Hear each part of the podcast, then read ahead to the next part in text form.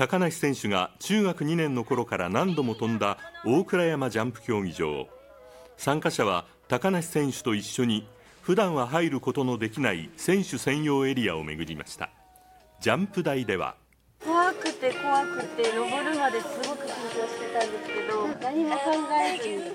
スタート切られたから出るみたいな。感じで飛んだのが初めての1本目でしたまたランチをしながらのトークショーも開かれました。